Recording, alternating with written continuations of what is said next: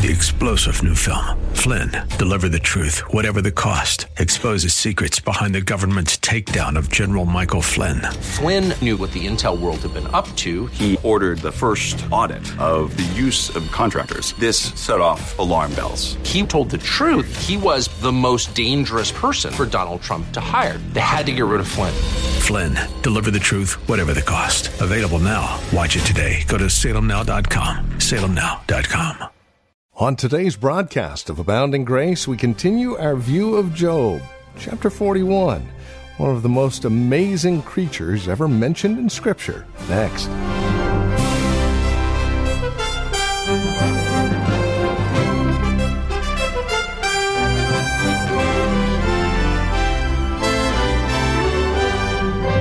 As God continues to respond to Job, uh, Job's questions, eh, without answering, he brings up a variety of things that only he can do, only he can command, reminding Job that he's God and Job isn't.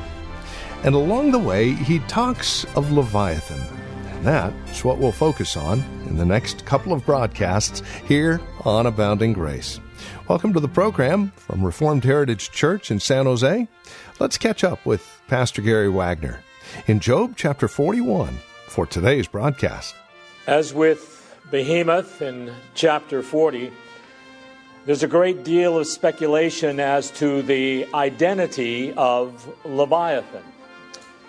To our modern way of thinking, and maybe this is the first time you've read this verse as a whole, but it sounds somewhat mythological a fire breathing dragon. But nothing in our text would suggest that we take Leviathan as any less real than as the stars or the snow or the mountain goats, the horses, or any of the other creatures that God has created to reveal His glory. He knows what exists in the world better, obviously, than we do.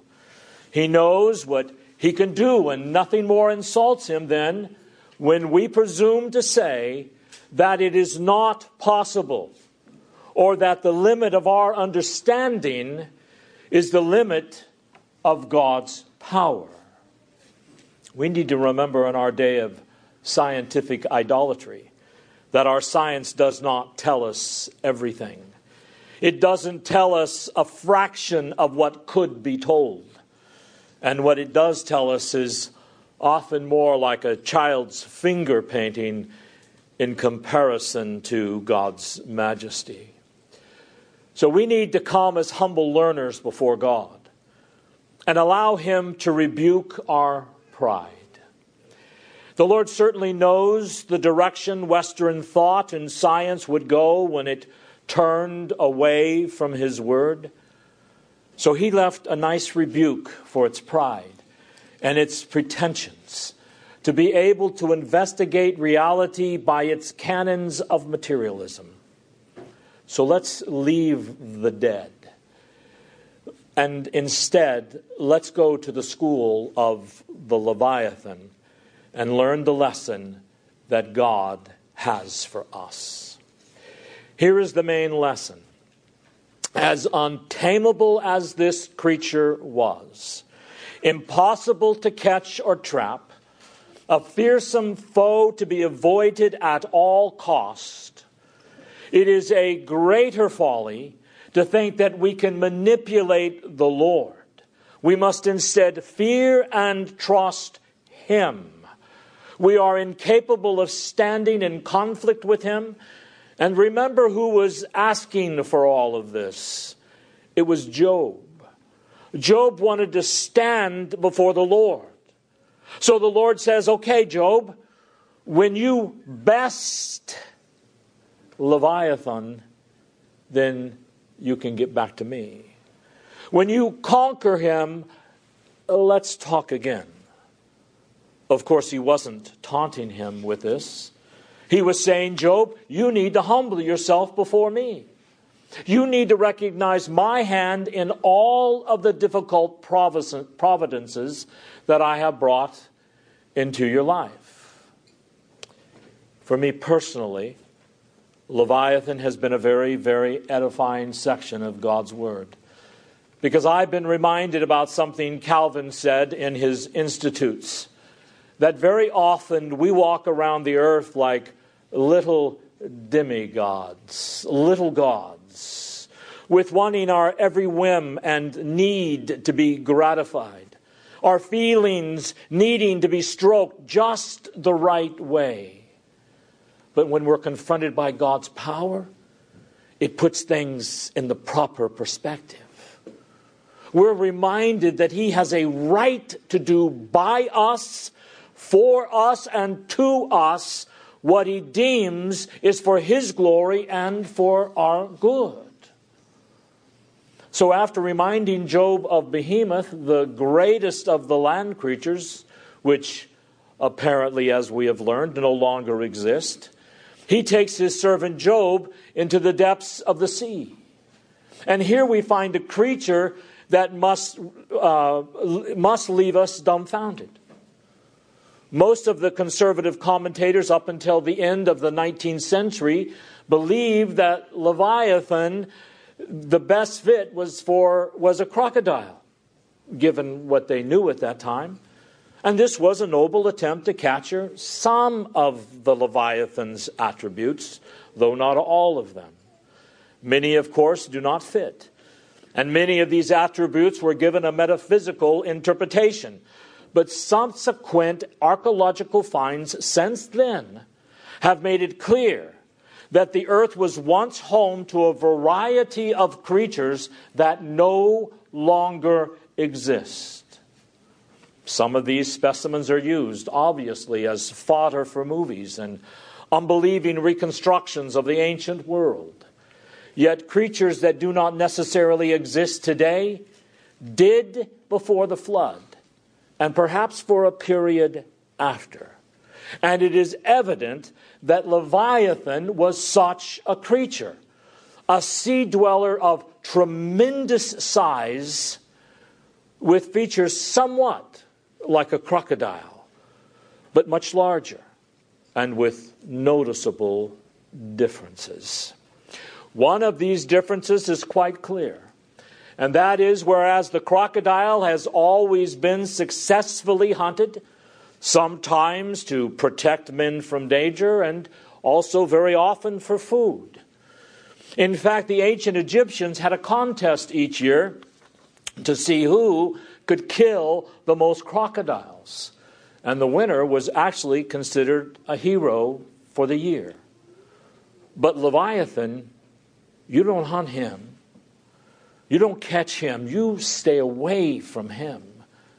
As strong and deadly as a crocodile can be, Leviathan is altogether of a different magnitude in strength.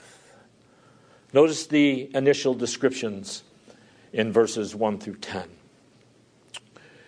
You can't catch him, at least with the usual fishing methods hooks and spears and trapping nets. They're all useless against him. Verses 3 and 4 may be somewhat satirical, but the point, of course, is he is not going to listen to your cries. He's not going to speak soft words to you. You're not going to talk yourself out of his mouth. He's not going to make a covenant with you. He's not going to serve you. Sometimes, though crocodiles are dangerous, they have been tamed, or at least been rendered less dangerous to their handlers by familiarity and behavioral modification. But Leviathan, verse 8, he's no playmate, and you are not going to be able to bind him. You are not going to be able to catch him. So you can't eat him, and you can't sell his body parts. It says in verse 7 his skin is so tough it turns away spears. And the best thing to do when you come upon Leviathan is to, verse 8, remember what you are doing and don't touch him. Get away because it is useless to fight against them, him, and there is no hope in surviving, verse 9, a contest with him. Verse 10, none is so fierce that dare stir him up. Now, notice here how the Lord is using this. And this is how we are to use what is often called the book of nature. God says in verse 10, Who then is able to stand before me? Beginning in verse 11, Who hath prevented me that I should pay him? Whatever is under the whole heaven is mine. So let's pause for a minute and think about what the Lord has been doing and asking Job these questions. Job has defended his integrity, his goodness, more than he has defended God's righteousness. He has demanded an audience with God. Lord, let me come and stand before you. Let me defend myself against my friends' accusations and against your heavy hand. But in effect, the Lord says, Job, until you can overcome this creature, how in the world do you think you're going to be able to stand before me? I'm the one who made this creature that no man can tame and no man can capture or even safely touch. So my strength is greater than Leviathan's. I was pleased to reveal a reflection of my glory and my power in him. But Job, Leviathan's magnificence should remind you of how much more glorious and more powerful and more untamable I am. Unbelieving men have studied God's creatures, especially the mighty creatures. But God is the one who revealed the creatures and when we study God's beauty in nature, His intimacy with nature and the order of nature, we are to love and adore Him. And we are to tremble before Him and fear Him because His hand has made all of these things. And this is the reason, as Christians, that we have to reject unbelieving, atheistic, materialistic views of nature and of the origin of the universe. because Satan has dreamed these things up and instilled in men to come up with them so that the voice of God in nature is muted. And men study nature as an, an impersonal change, not the revelatory Word of God. But here's the problem if we don't tremble before God in the work of nature, we are never going to tremble before Him as our Redeemer. You see, these things go together. Without natural religion properly concerned, there cannot be a foundation for a supernatural religion. And of course, we have gouged out our eyes so that we no longer, as a people, revere God as our Maker.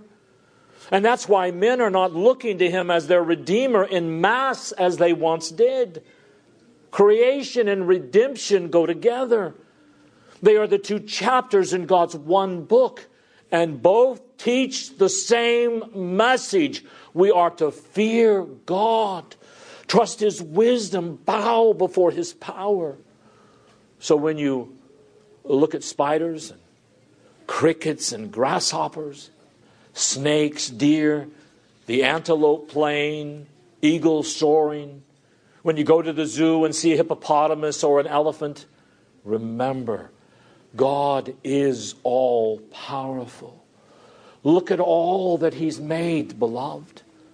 That's how God uses nature. He says, This is the theater I created to reveal my glory. But closer to home in these first 10 verses, God says, Job, Leviathan teaches you that I am untamable. You cannot capture me. You cannot confront me. You cannot manipulate or control me in any way as to get what you want. Okay, so far, so good. But don't we forget that God is the high and the lofty one that inhabits eternity? Isaiah says that he sits above the circle of the earth with authority, and all of the nations before him are but a drop in a bucket. God says, My ways are higher than your ways, and his thoughts are not our thoughts. As high as the heavens are above the earth are his ways and his thoughts, and to him we are but a drop in the bucket. Now, he loves us, and he is near to us, and he has made us many promises in the Lord Jesus Christ, but we must never forget we are not going to tame him. We are not going to control him. We don't have any right to say, hey, it's not fair. And boy, we do, don't we? If we sulk when things aren't going our way, we are actually saying, I'm mad because things are not going my way. Ultimately, unjustified anger is shaking one's fist at God, mad that life is not going your way. When you are disrespectful to your parents, you are angry and disrespectful to God. When you are angry and disrespectful to your wife or husband, these things are really aimed at God. We are mad because life is not going like we want it to go. As Christians, especially beloved, we need to remember that God is a consuming fire and He is in control of all these situations. Turn over to Hebrews chapter 12, verses 28 and 29. Wherefore we receive a kingdom which cannot be shaken or moved. Let us have grace whereby we may serve God acceptably with reverence and godly fear for our God is a consuming fire. John the Baptist says he will baptize you with, uh, John said, he will baptize you with the Holy Ghost and with fire. So we've got to remember this about God, and it will help us. It'll help us from being pouty. It will help us not to be discontented. It will help us to overcome anger. And that is the deep realization that God is my maker. He is my sovereign Lord. He is my king. He will do what is right by me always. I don't have to understand it. But you know, when I spray poison on the ants, I don't try to explain it to them. I just spray them because I have dominion over the ants. And God certainly doesn't have to explain to himself to us. Now, God's not going to spray any poison on us, but the point is, we are like the ants. Can you imagine the ants forming a union and saying, hey, that's not fair. You shouldn't be doing that to me. That's what we do to the Lord. That is what Job had been doing. And Job was one of the most godly men that ever lived. So the Lord says to Job, Job, to complain against me is absolute folly. It is equivalent to attacking Leviathan. In Psalm 104, the psalm mentions the sailors who apparently spotted Leviathan at a distance. And can you imagine them? Hey, Let's go ahead and swim up to this sea monster and just poke him in the eye and see what happens. Well, that is what we do to the Lord, brothers and sisters, when we complain, when we don't pray, when we get frustrated. Let me tell you what the Lord's antidote to this is Psalm 62. Look at what our great God commands us to do in verse 8. Now, remember everything I've said about God. He is lofty and high. He sits alone in the circle of the earth. Nations are a drop in the bucket. It is pointless to resist him, to complain, to be so frustrated, to say that's not fair. Verse 8. And we could read the entire psalm, but just this one line here. Trust in him when? At all times, ye people. Pour out your heart before Him. God is a refuge for us. Now, you see at the beginning, Job knows this. But remember, God took everything away from Job. He even killed his children. Of course, Satan was the means, but God was still the one ultimately who did all of these things. He sent Job a disease that covered him with oozing boils, painful. And his wife said to him, Curse God and just be done with it. And Job said, Shut up, woman. Don't be one of those foolish women. Shall we receive good from the hand of the Lord and not evil? Naked I came into the world, naked I will depart. The Lord gives and the Lord takes away. Blessed be the name of the Lord. You see, Job was doing Psalm 62 8. He realized I must pour out my heart to the Lord. He alone is my refuge. There's nothing else I can do. Now, his sufferings have made him bitter at this point. He has somewhat lost hope. And the net result is that he has been insulting God. So God says, Job, let me remind you of Leviathan. So when you feel your heart is overwhelmed within you, when the burdens of life are great and you want to complain or you're tempted to complain, you're tempted to be frustrated, you're tempted to give up and despair, what does the Lord, the mighty one, say to do? He says, Pour out your heart to me. He says, When your heart is overwhelmed within, come to me to the rock that is higher than you. Well, Job started out well, but he didn't stay there. He should have stayed there. Granted, we can fault him all day long, but I dare say most of us would have given up much earlier. But the great thing is, is that the Lord is calling him back to it. And I think he's calling the church as a whole back to it. We live in a culture that fosters discontentment, envy, contention, anger. And it's like an infection. It's like a bad computer problem that comes into our heart and our soul and makes us frustrated, peeved, morose, jaundiced. All of these modern psychosis that we label and drug, when reality the remedy is God says, pour out your heart to me. Come to me. I'm the rock that is higher than you are. In verses 11 through 24, God gives a continued description of Leviathan.